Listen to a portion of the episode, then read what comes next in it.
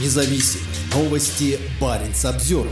На Шпицбергене ужесточили правила для туристов. Рост числа туристов на архипелаге приводит к усилению давления на уязвимую природу. В пятницу правительство Норвегии приняло поправки к действующему на Шпицбергене природоохранному законодательству. Мы ужесточаем экологические нормы на Шпицбергене, чтобы усилить защиту флоры и фауны, заявил министр климата и окружающей среды Андреас Бьеланд Эриксон. Около двух трети архипелага занято заповедниками и национальными парками. Новые правила ограничивают места и продолжительность высадки туристов на берег. Сходить судов на берег можно будет в 43 определенных точках. Во всех остальных местах этого будет делать нельзя, но для жителей Лонгера, Баренцбурга и Нью-Алисуна будет сделано исключение. Также действуют следующие ограничения. На борту судов, находящихся в пределах особо охраняемых природных территорий, ООПТ, должно быть не более 200 пассажиров. В ООПТ запрещено использование беспилотных морских и летательных аппаратов. С 1 марта в отдельных фьордах навсегда запрещается использование снегоходов и гусеничной техники на морском льду, за исключением доступа на даче. С 1 апреля по 31 августа скорость моторных судов, находящихся в пределах 500 метров от птичьих базаров, не должна превышать 5 узлов. Моторные суда не должны подходить к лежбищам моржей ближе 150 метров, за исключениями доступа в порты, к зданиям и тому подобное, а их скорость в пределах 300 метров от лежбищ не должна превышать 5 узлов. Запрещено взламывать припай. Исключение сделано для фарватеров Лонгера и Баренцбурга и для доставки грузов в Нью-Алисун. Запрет также не распространяется на береговую охрану Норвегии, если это необходимо для выполнения ее задач. Введены дополнительные ограничения на разбивку палаток.